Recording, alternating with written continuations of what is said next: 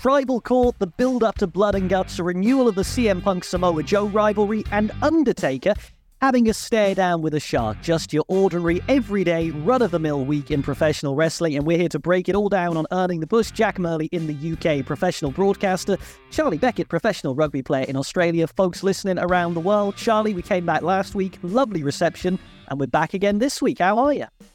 Oh, good, thank you. It's almost like someone designed this week's wrestling for me. Like you've run it down the top of the show there, and the Undertaker staring down a shark was just the cherry on top of the Charlie Beckett cake this week. It's been a good week in wrestling. Can, can, shall we just get into that right at the top of the show? For anyone who hasn't seen this, this is Michelle McCool, aka Mrs. Undertaker, as well as an extraordinary wrestler in her own right, filming her and the dead man in very shallow water as he has just stood looking every inch of his 50 year old self in the sort of black t shirt, black shorts, staring down a whopper of a shark. Yeah, so if, to give you some context, if anyone doesn't hasn't seen it, first of all, go and watch it. It's incredible. So they're in they're on holiday somewhere. I'm assuming. I'm not sure where. Um, and they're paddling in the in the shallow water, and suddenly spot what looks like a hammerhead shark, like a very dangerous shark. My favorite shark, by the way, uh, a very dangerous shark. And Michelle McCool, like, obviously calls Undertaker over and Mark over, and then I don't know any human being whose reaction wouldn't be to get the hell out of the water. But instead, he decides to wade in further, stand probably about five meters away from the shark. He's at about shin height in the water, and just stares at it. And you know what? If this shark, I love The Undertaker, everyone knows this. But I've got to accept that in real life, he can't summon lightning out of the sky. If this shark can decide to attack him in the shallows, his legs are a goner. But he just stares this shark till he goes away. It, it is an extraordinary video because he is just motionless looking at this shark. And and I can't believe I'm saying this. If you're a new listener to the podcast and you would like to hear more of Charlie's thoughts on his favorite sharks, I'm sure this was a subject of a previous episode about a year ago where Charlie listed his favorite shark. So that is in the archives for you to take a listen to. Uh, the hammerhead was your favorite. Always has been, always will be. He's got a hammer for a head. What more would you like from it? I think I said this last time. I'm also a big fan of Swordfish for similar reasons. He is loyal to the shark. So uh, check that out in the back catalogue. Look, he's Charlie underscore Beckett on Twitter. I'm Jack underscore Murley. Let's get going with the proper wrestling talk because it is a big old week uh, in what is going to be a massive summer for professional wrestling. There's blood and guts coming up. We're talking more about CM Punk Samoa Joe, Collision as well, Cody Rhodes laying out the challenge to Brock Lesnar on Raw. But let's start with the standout storyline in professional wrestling at the moment. That is the bloodline. And on SmackDown this Friday, we saw Roman Reigns head to Tribal Court and a challenge laid down by Jey Uso. Charlie, on a scale of 1 to 10, 1 being the worst, 10 being chef's kiss perfection, where did you rank Tribal Court from New York City?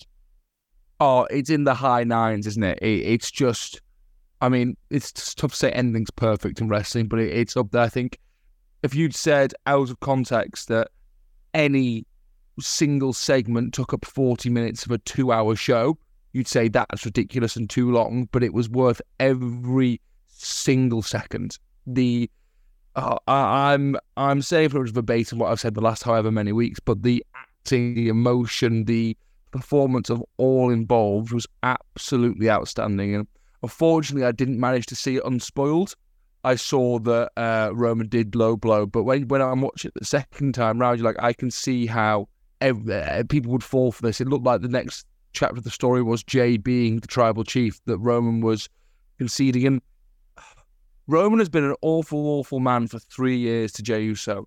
But in that moment, you almost felt sorry for him when he was saying, you think I wanted to do this? I did what I had to. I've been what this family's needed. I've taken our family to heights it's never seen before and you're like, oh yeah, maybe he did put the weight of the world on his shoulders just to look after his family. Oh, oh and then he low blows, and you're like, oh okay, he's still a still a bit of a scoundrel.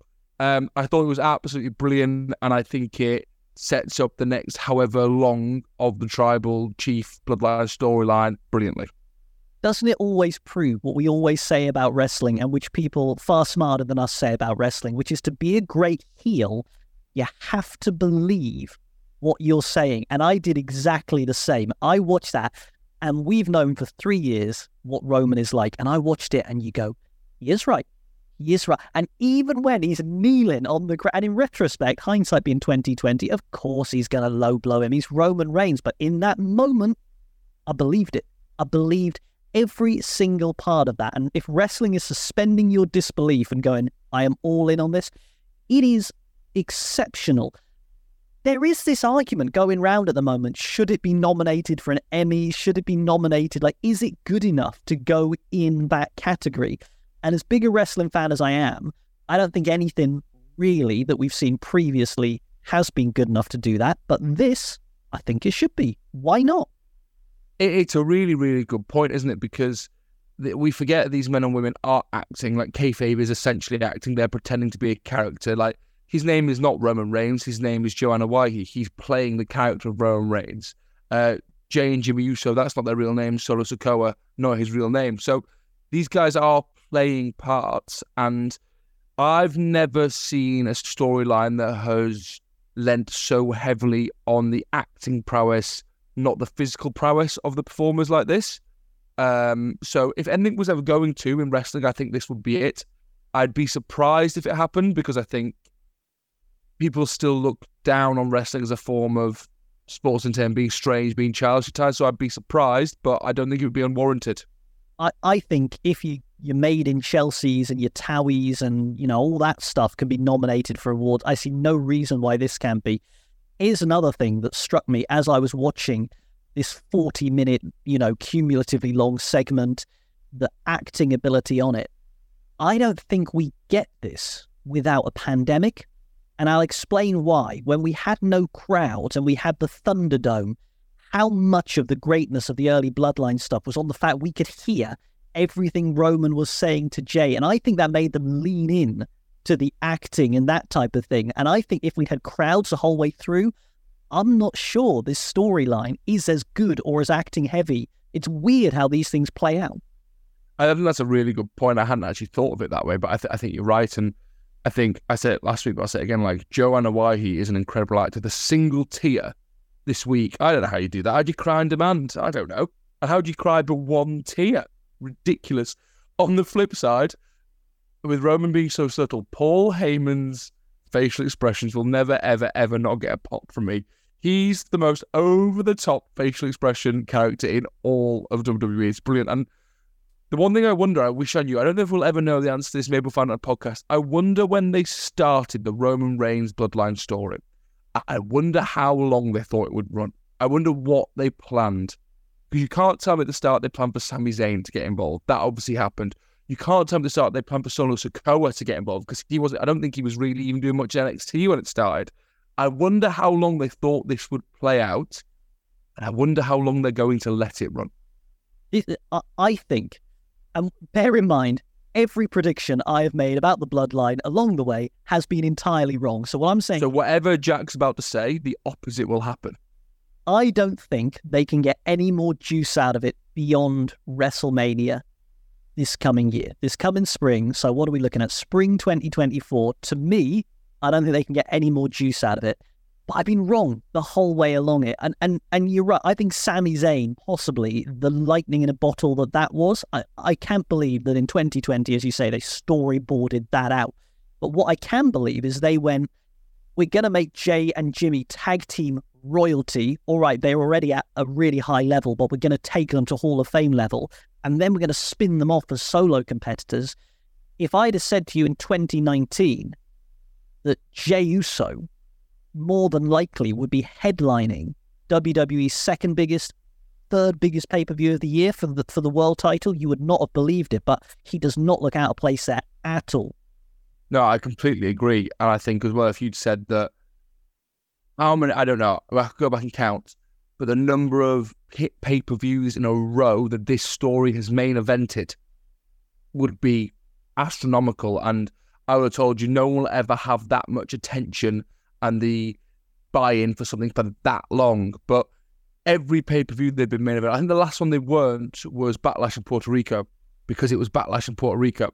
Apart from that, I can't remember the last one they weren't the main event for. And you couldn't have this story anywhere else but the main event because it is the story in WWE. And I think it's mad, isn't it? All I can see that being left out of this is Jey versus Roman and Solo versus Roman and a Jimmy versus Jey eventually as like um coming out of this. But there's so much that's happening that I would never have seen happening. So I don't know what else they can bring into this. And all the metrics, I, I know because wrestling isn't uh, uniform. There are some folks who are bored of this. I get it. I'm not. I get there are people who are, but all the metrics for WWE, you know, they go into Ford Field and they're saying this storyline we've done for three years, yeah, we're going to have it main event SummerSlam, and they will sell out Ford Field if they've not done it already. So that is going to be extraordinary. We won't go into whether we think Jey Uso is the man to defeat Roman Reigns because we sort of did that last week. I don't think your thoughts have changed on that one, Charlie, necessarily. No, not particularly. But I do wonder do you think at some point we see Rikishi at any point coming in in a segment? Because that's what we've never really done too much is delved into the history of the Anoa'i family. And it'd be a big pop by. Imagine seeing Rikishi come and be serious, talking about his son and his nephew going to war I think that I think that I'd like to see that. Like we've never really seen a um a serious Rikishi. He's always been a bit of a comedy character, and I imagine the heat if Solo laid out his dad. And also, since you mentioned the Anoa'i family, still lurking out there in the ether is one Dwayne the Rock Johnson. Don't get me started on this because I've looked past this. I'm not. This isn't happening. But if you start making me think, I'm. I'm just saying when we're going. Oh, I don't know if there's any more juice left in this story. I'm like, so hear hear me out, right? Hear me out. Having to, I'm going to contradict everything I just said, but having said they can't spin it past another WrestleMania. If they brought in The Rock for this year's WrestleMania and The Rock lost, they've got at least I don't know another year to do if they wanted to. And they've got a few cards up their sleeve still. Okay, well, let's not fantasy book the bloodline because I, I for one, actually am just loving the ride that the bloodline are taking us on, and that is the main thing. And it looks like we're getting a stellar SummerSlam. Cody Rhodes on Raw challenges Brock Lesnar for the rubber match. I think we all knew was coming. August the fifth at Ford Field. Lesnar Rhodes three. Cody, after his loss at WrestleMania, people wondered where he would go. I think this program has been great for him, and I'm excited to see this third and I would think final match. Yeah, I think I said last week that when it when it came about after May, I was very confused. It was an odd one, but it's actually the perfect one for him. I like that he alluded to, he's like, Rock, you picked this fight for no reason. I like they allude to that. Um, I think Cody has to win the feud. I think he has to win the run match. I think it probably needs a stipulation. Do you think? Yeah, I, I would say it needs something. I don't think Hell in a Cell. I don't think you do that here, but it needs just a little bit extra juice. I don't think he can be. I think just just something as simple as a no holds barred, like that that makes it feel more important, and then suddenly they can do what they want and they'll do fun things. I I just make it. I wouldn't make it like a last man standing or an I quit and like that. Doesn't need that. I think just a no holds barred match would make this very interesting. And I think, although I think Cody needs to win, Cody's going to be the guy who is sticking around. Brock is going to go. If you want to give Lesnar the win, you could easily have someone interfere and start the next thing with Cody. Although, what I thought was interesting on his segment on Raw is how Cody started saying again, I need to get back to where I was. I'm done with being the prince. I want to be the guy. So he's now beginning to just weave that back into his storyline. So I'll be interested to see if we're taught if, if we think as we do Cody is the guy to take the title from Roman next year at Mania, they need something to keep him busy. Who on that roster do you see for him after Brock? I honestly don't know. It's a really good question. Uh, unless he gets entwined somehow with Finn and the Judgment Day, somehow, like he's been fighting Dominik, I could see a Finn versus Cody feud, maybe, but you need a top level heel because Cody Rhodes is a generational babyface that pops him everywhere, how much he is loved. You need a good heel to go against him. No one jumps out. I'd actually love to see it won't work story wise, and they're technically on different shows, but I don't think anyone cares about that. I'd love to see him in a uh, feud with Gunther. I think that would be special. Um, but that's the thing as well. Like when Gunther loses that IC title, eventually he'll have to he's got to go into the top title storyboard. He has to. He has to go into that story somewhere. There's nowhere else for him to go. So it's how you intertwine him. There's WWE's in a great place with so many stars so hot at the moment, but it's a challenge to keep them all so hot. I think. Can I give you a little bit of fancy book in what I would do? obviously. I would spin Drew McIntyre heel and have him and Cody Rhodes go through the autumn. Um, and and I would do it by saying, "You think you didn't finish your story, Cody? Look at what happened to me at Clash, and I didn't bitch, I didn't moan, and I didn't get the opportunities you got. What happened to me after I lost in my hometown? And I think there is enough there." And and that again, it feels fresh. Cody Rhodes, Drew McIntyre feels like something you could get away with. Yeah, I like that a lot. I hadn't even thought of that, but I do like that a lot. We're seeing Trish Stratus pull out all the stops in her. I, I don't even know what to. I I think this has been criminally underrated. You know, I am LGBT Trish. That is sort of my the way I define. I am a sucker for Trish. Now she's got this face mask on, and we're getting callbacks to proper heel Trish. I'm loving her and Becky. I'm loving Ricochet and Logan Paul. I think SummerSlam's shaping up rather nicely. Yeah, SummerSlam was was a really nice card. Um, there's going to be a bit of everything for everyone on there, and I don't think it'll be too long. I can't can't tell you how much I value them not being too long. These pay per views. Once it goes past four hours, it's a bit much. So I, I really enjoy shorter cards and more quality. I think it'll be a really really good show, and that's what you want for SummerSlam. It's it's. I do think I still consider it to be their second biggest show of the year uh, because the Royal Rumble is obviously based around a one gimmick match, so it's a bit of a different pay per view. But they're pure pay per views. This is their second biggest of the year, I think, and it feels important this year. It does feel important. And and can I just say, Ricochet and Logan Paul, Ricochet is doing what I would do if I had any athleticism at all, which is every time I get out the ring, I would flip. I would just flip to get out the ring. And that was a bit of a Ricochet Velveteen Dream NXT throwback to the golden era of NXT. How good is Logan Paul? Forget the person, just the persona and, and what we see on our screen, bell to bell, Raw and SmackDown. How good still is Logan Paul? absolutely brilliant. He it's uh, it doesn't get talked about enough because he's so good. I think we just kind of think, oh, look at this wrestler, but he's wrestled five matches professionally. Maybe he is not a professional wrestler. Really, he's a celebrity who's turned his hand to this and happens to have an innate talent. And we all knew he'd be good on the mic, the charisma that that was fine. But he's actually better than just being shouty, brash in your face. Like there's more nuance to what he does, and the way he the way he handles himself, the way he holds himself is like a superstar. We know that. And then in the ring, he's sensational. He's absolutely sensational. And those two will have 15 of the craziest minutes in the ring I think we've ever seen.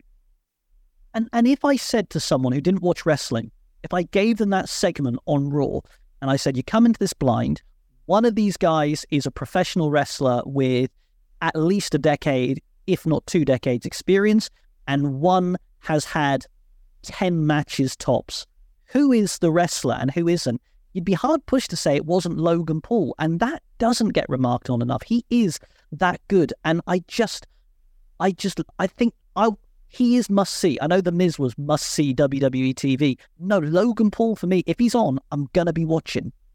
Absolutely, and um, Ricochet is doing himself dirty by the fact that he's done that flip twice now. No one this week is talking about what a ridiculous feat of athleticism that is because we've seen it before, but it's mind boggling that he can run and flip out of the ring to the outside and land it without even stumbling. Like that, I don't know where to begin with with how impressive that is.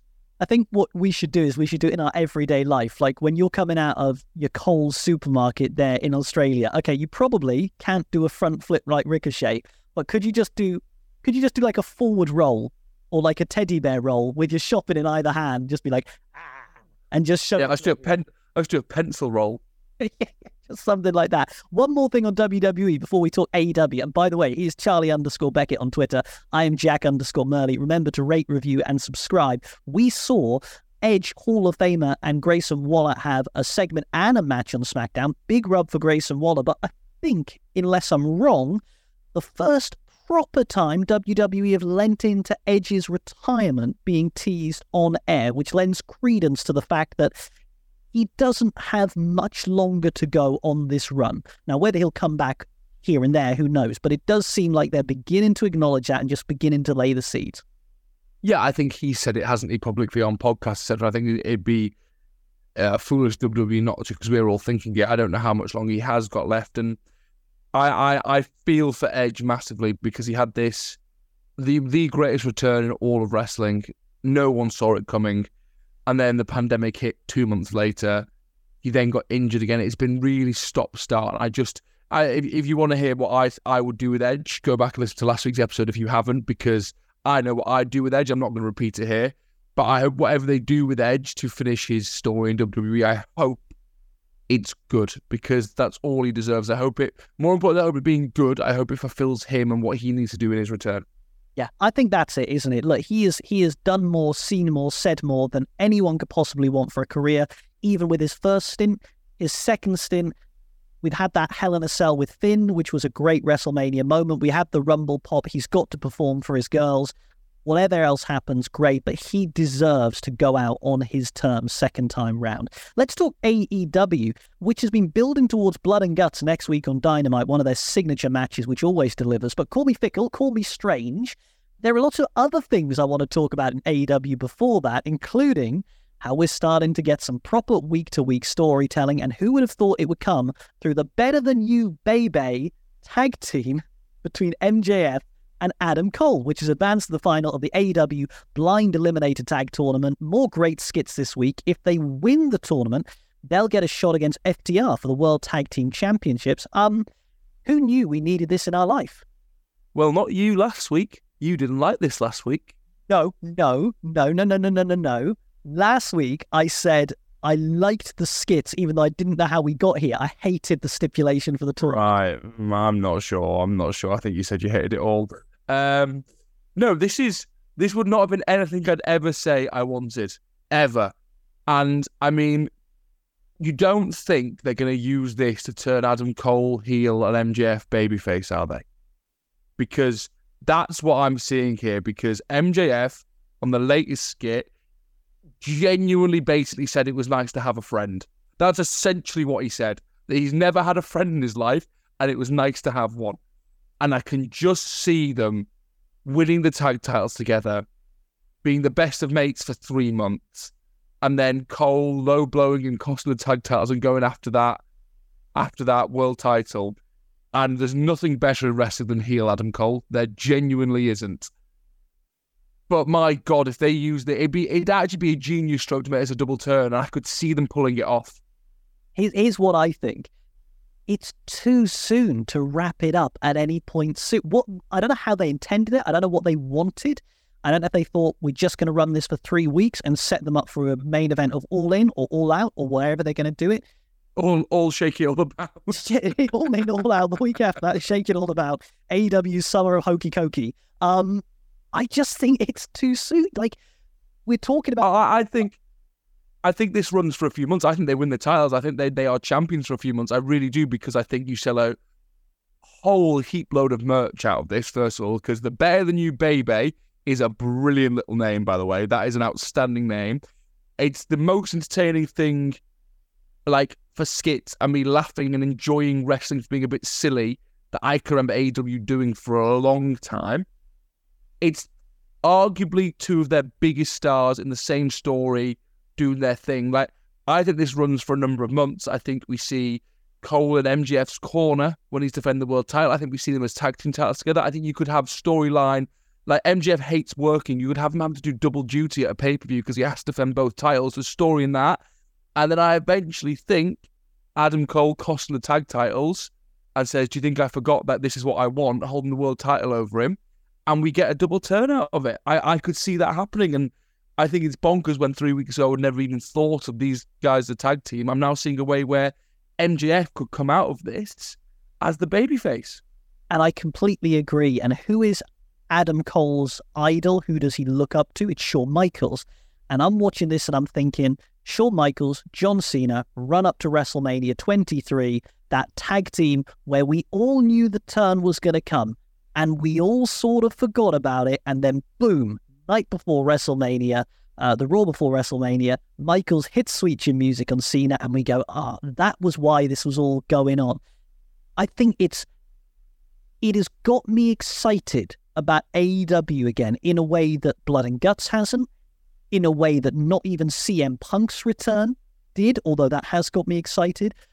I don't know how they've done it. I don't know why they've done it. I don't know what's caused them to do it. But you and I are talking about AEW for the first time in a little while in those terms, which means it has to be a good thing. I think the genius of it is we're all waiting for the MJF turn. Everyone's waiting for him to turn on Cole. And I just think by the way they're portraying it, that bit where they're sat playing games, and MJF says, This is fun doing this with someone else. And Cole says, Have you never done this with anyone before? You never played a multiplayer game? And MJF says, Well, you have to have friends for that. And he's like, Max, hit pause and talks to him. I just think they're teeing us up to feel sorry for MJF. And don't you think they teased this? And God knows AEW had a weird year last year, but remember when Punk won the title, MJF walked out allegedly on the company and he did that big shoot promo and it felt like everyone was ready to cheer MJF. And then they leant back into heel MJF. I think the fans want to cheer him. I want to cheer. He's, he, the trouble he's got is he is too blinking entertaining. You cannot Mm-hmm. not be entertained by him. Why should I? It is too hard for them to get him to. If they want him to be a heel, he needs to do what Jericho did back when, where he takes away the catchphrases, he takes away all of that, and he takes away any reason to cheer him. But he's not. So let's lean into it. I think it'd be genius if they did that. And the cleverest way to make him face is team him up with your biggest baby face, make them a babyface team, so people are cheering the team, and then have Cole turn him because Cole, if if your introduction to Adam Cole is AEW Adam Cole, if that's all you've seen, I'm not saying it's been bad, but oh my god, you've got some treats to come if they turn this man heel. He is one of the greatest heels in professional wrestling. He's just an absolute arse. He's hideous. You hate him, but love him so. I, I'm, like I say, two weeks ago, I would not have even thought this thought in a million years, would not have crossed my mind. And now it's one of the best things in wrestling. It's fun, it's exciting, and I think it's teeing us up for some really interesting story. I do think they beat FTR for the titles. Yeah, and I think it's great because then you can have FTR with Punk, and maybe uh, there's there's so many ways to go with it. It is lightning in a bottle. The one thing I hope they don't do, and it would be so AEW to do it, is do the turn in the tournament final and be like, one of them turn on the other in the tournament finals. They don't even win the tournament and be like, I'm still coming for the world. Don't do that. Don't rush it, please. That's that's what I'm saying. What they've got here is a little bit like when Sami Zayn started teaming with the Bloodline. Not just hear me out. They got it, Yeah. and if they'd have wrapped that up within three weeks, you'd have gone, eh, um, okay. They've got something where I I will tune back in and I will go out of my way to see what better than you, baby, will be doing. Don't get rid of that AEW because you've you've not had that for a while. Here's what else I found myself going out of my way to do: watch AEW Collision. Terrible time for a show. Saturdays at eight o'clock. Too much wrestling on telly anyway, but I've enjoyed every show. It feels like a completely different show to Dynamite, and to me, it's felt like a, a, a much better one. We saw CM Punk and Samoa Joe main event this time round. I know you are a professional athlete. You don't just laze around the house like I do. You haven't got as much time for wrestling. Have you seen much Collision? What do you make of it? First of all, you're an incredibly busy man, Mr. Murley. Don't downplay yourself like that. Um, I haven't watched the whole show of Collision. I haven't. I won't lie. Uh, but of course, I made the time to watch CM Punk versus Samoa Joe. Like, I think every wrestling fan did. That's uh, not a dream match. We had it before, but I think one we thought we'd never see again. Uh, I thought it was brilliant. I thought it was a really good match in its own right. I thought the callbacks to their previous matches in Ring of Honor were sensational. Um, Joe just walking away from Punk coming off the top rope is one of my favorite spots in wrestling. Um, just Punk will never learn. Joe will always do it. I, I, I just love it. That moment at the start where they're facing off to wrestle again, like you could feel the crowd, knew they were watching some special. You could see the two of them were enjoying it as well. They, to be honest, they probably never thought it was going to happen again. So you can see that they appreciate each other's ability in the ring. They're best of enemies. It was a great match, and this is what this is what I love about AW is it's giving us matches again that we never thought we'd see, and it it does have that ability that WWE doesn't because it has its fingers in so many pies. Ring of Honor, New Japan, it can give you these matches. So I really enjoyed the match. Uh, I haven't watched the whole episode of Collision. I need to find time to, give it a chance. Uh, but as you say, there's just so much wrestling. I think you'll enjoy it because for me, I look at Collision and I go, better pacing, better timing, better storytelling through the show, better lighting, better commentary team. Is all subjective, but just my view. And I almost wish they flipped the collision style and whack that on dynamite and put the dynamite on the Saturday because collision does still feel to a degree like a B show compared to dynamite. But I, I just think it's better. And what frustrates me a little bit is you've got that tucked away on the Saturday night, and on the Wednesday in prime time, you've got Dynamite. And I just think, I, do you know what? I think part of it is the Elton John song. I think if you've got Elton John as your theme, it just feels big. That is the perfect song for that show, isn't it? It's I remember you when I texted you about you were like, obviously you know a lot more about this being in uh, media, but you're like, they will have had to pay a fortune for that. Yeah, Mr. Mr. Elton John does not license out his songs to anyone for free. And there must have been about a hundred other people who previously have said to him, Can we have that for our Saturday night show? And he's gone, No, of course you can. Maybe Elton John is a huge wrestling mark. If he is, loves his graps. He, he's actually a big indies fan. Yeah. I think I saw him at a, I think I saw him at a Revolution Pro uh, show once, something like that. Imagine loves, loves him some Will Ospreay actually, big Will Ospreay guy huge Will Ospreay guy. He's always at the Indies. He doesn't draw attention to it, but um, um imagine if he was like a surprise Rumble entrant. Um, no, no, no, no. He um, all he wants is to wrestle a G1 climax at Tokyo Dome. That's that's top of that's top of Elton's list. I remember in the eighties he was just tape trading him and Princess Diana, just sending back. Have you seen this All Japan video? Just going back and forth. The thing is, with all of this, what we're not talking about, which is odd, is it is blood and guts from the TD Garden in Boston on Wednesday. Blood and Guts always delivers. I don't know why. I have just not been able to hook on to this BCC uh, elite, golden elite storyline. We know the Pac has been brought into the Blackpool Combat Club. They're five for Blood and Guts, and we know that Kota Ibushi has come for the elite, so it's now going to be the golden elite. I am sure there is a segment of the audience that is absolutely cock a hoop for this. I just don't think it's me, even though I know match quality will be great. I know it will deliver. I'm just not as excited about it as others. Yeah, it's interesting because because the, sa- the same. It's it's low down my list of what's exciting me in wrestling at the moment, and it will be brilliant. I've no doubt this will be brilliant. I think it's been hurt by losing Danielson. I think it's easy to add one to your group when you're adding two into your group to make it the Blackpool Common Group inside. But I think it's hard to have an organic five on five match. Like you've got to throw people in out of nowhere for that. Um, the Golden Elite makes more sense. The I think it's really cool that for the first time in four and a half years, seeing the Golden Lovers. Let's not get into that name, by the way, because there's just so much to delve into there. We don't need to. But seeing them back as a team is really cool. Again, if you haven't seen Kota Ibushi wrestle, you're in for a treat. The man, the man can wrestle. Him and Kenny Omega have a lot of history, so that's cool. I love Pac. I'm a real big Pac guy. He's brilliant. I love that his his return was so understated. He just ran in and hit Kenny Omega with a chair. It's the most it's the most northeastern England thing to do in the world ever. Like no fanfare. I'm just gonna whack him with a chair. Um, it will be brilliant. But yeah, I'm. If you said you could only genuinely, if you said you can watch the Blood and Guts show, uh, match, sorry, or you can watch the Better Than You Bay Bay segments from this week, and that's it. I would be watching the Better Than You Bay Bay segments, and that's a mental thing to say. it, it is as well, and I, I think it's like someone.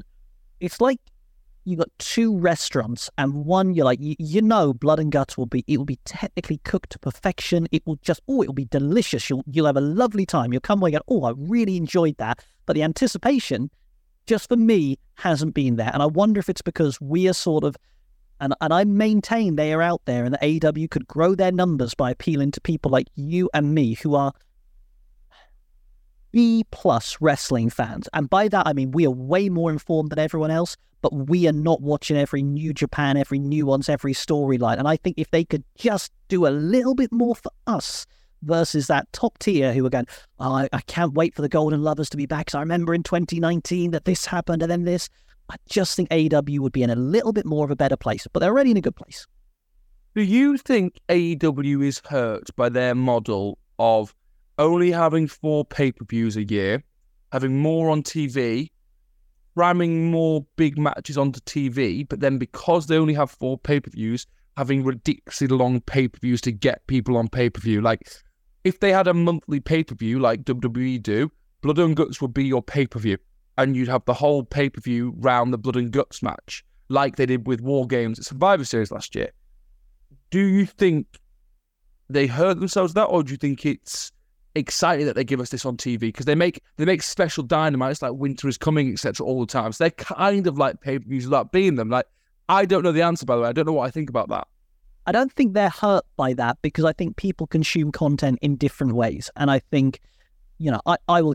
Grand Slam's going to be amazing. I, I quite like they've got those tempo things. I honestly think where AEW is hurt, and I know a little of what I speak about here, is they need an editor, for lack of a better word.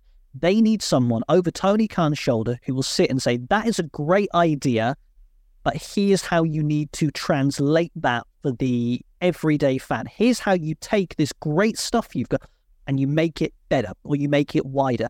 And I've, in, in my career, I've been in that position thousands of times. And it's not always easy because you go, oh, I've got a great idea. I just want to do it this way. Oh, it'll be brilliant. And you need someone from the outside who will look in and say, yeah, but actually this is a better way to you probably have that with i don't know if it's your director of rugby or someone like that but but every organization needs that person to say you want to do play x you want to do you know thing y here's why this is a better way of doing it and i i think that more than anything and her in AEW is a relative term because they're selling out Wembley, TV deals, computer games. But in terms of inhibiting their growth, I think that's what's stopping it yeah, I, I, think it's a good point. You need someone who's less emotionally invested in the exact way you think it should be done and can show you a better way potentially. I, I think I do think sometimes you see that first and foremost, and God, I love him for what he's done for our industry.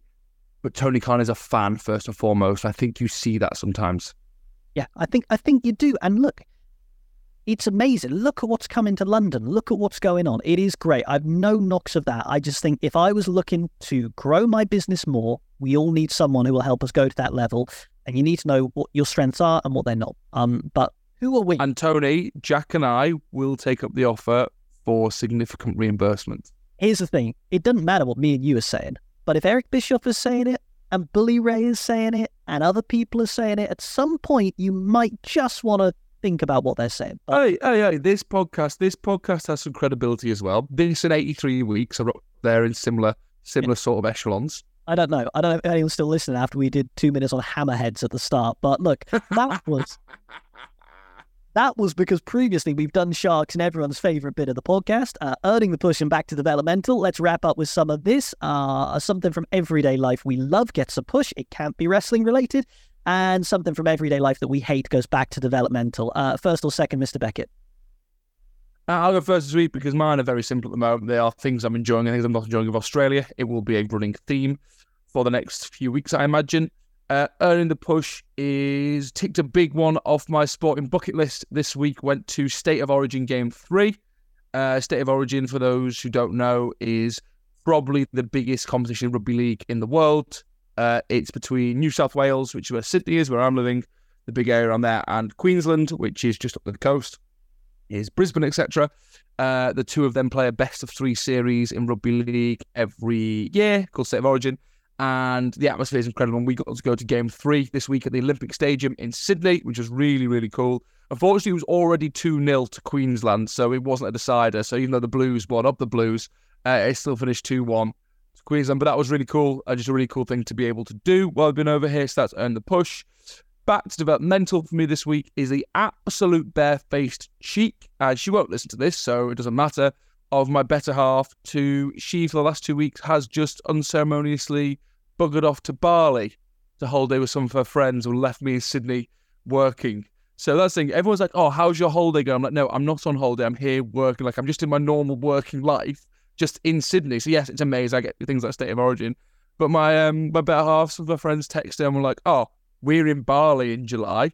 Why don't you come and join us? And she thought, oh, I'll go for a few days and end up booking two weeks away for herself. So I, I got a text from, I was um, icing my ankle with the physios last week. Um, and I got a text of her just in the pool with a with a, a cocktail. And I was like, we're living very different lives currently. So the fact that she had the cheek to do that is back developmental. What a selfish woman using this amazing experience to do amazing things for herself.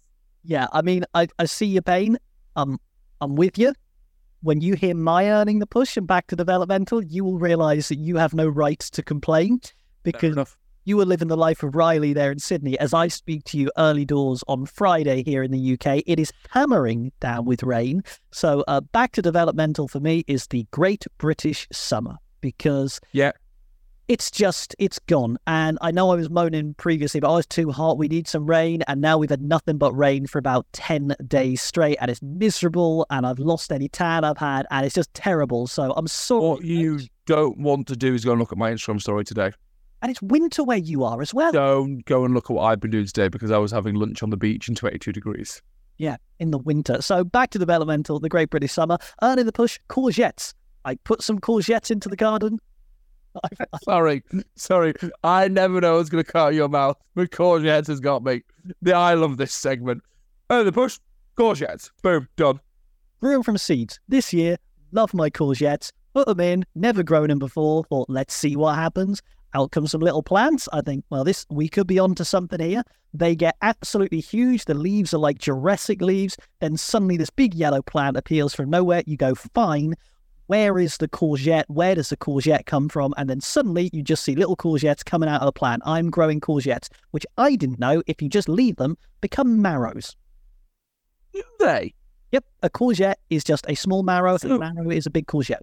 I've got a question first, and then I've got a uh, something to admit, um, which it will not not paint me in good light. It's one of the most stupid things I've ever said, but I'll tell everyone on the podcast. Uh, first of all, how, when are you planning on eating your courgettes? Oh, they got to get bigger. I, I'm also Okay.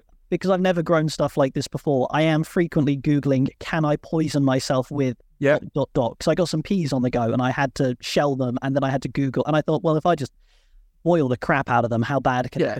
How are you planning to eat your courgettes? What what what are you thinking of having them as a meal in? Oh, well, look, because I'm so frou frou middle class from a vegetable patch now, I've also got some basil on the go. So I'm Excellent. going to take the courgettes, going to fry the uh, oven roast them with some peppers, some sea salt, some basil, bit of gnocchi. Delicious. That is delicious. Um, yeah, well, that sounds really delicious. Um, you didn't know courgettes became marrows. You know what I didn't know? That grapes become raisins. Explain. I didn't know that. I thought you grew raisins. No one ever told me that grapes are dried out, uh, raisins are dried out grapes. I thought you planted a raisin plant. What evolutionary process would lead to the raisin plant? Oh, I don't know, but I thought it was like, oh, these are weird little things. Then, um, who was it? Yeah, my, my better half. She said, I can't believe these are grapes. I said, don't be stupid. I said, they're not grapes. Uh, they are. No, they are. The um, raisins are grapes. There you go, everyone. In case you didn't know. Well, if you didn't stay for the wrestling, uh, you certainly earned a little bit of gardening knowledge at the end of this podcast. Um, look, let's wrap up with pro- we probably should at least notionally something wrestling related. Who is getting thrown off the top of the blood and guts stage in Wednesday? It's the big question because someone is every year. Um, who's going off the top this year? Mox will bleed the most. I can guarantee that. Uh, the one of the books. Wheeler Yuta, I'm looking at you. Oh yeah, no Wheeler. Wheeler. Yeah, no. Sorry, you're right. Sorry, I've got it wrong. Wheeler Yuta screams being thrown off that cage. I look at him and I think there's a man who's got a big drop in his future. Uh, well, look, we shall see as we head towards Blood and Guts next Wednesday. SummerSlam is just a few weeks away. It is on August the 5th, and we will continue to talk about wrestling each and every week because we love it and we know you do as well. Remember to rate, review, and subscribe wherever you listen. Old episodes available in the back catalogue, looking at everything from Rumbles to Manias to Money in the Banks from years gone by. He is Charlie underscore Beckett on Twitter. I am Jack underscore Murley. And for today, we are out of time. So thank you for listening, and bye bye.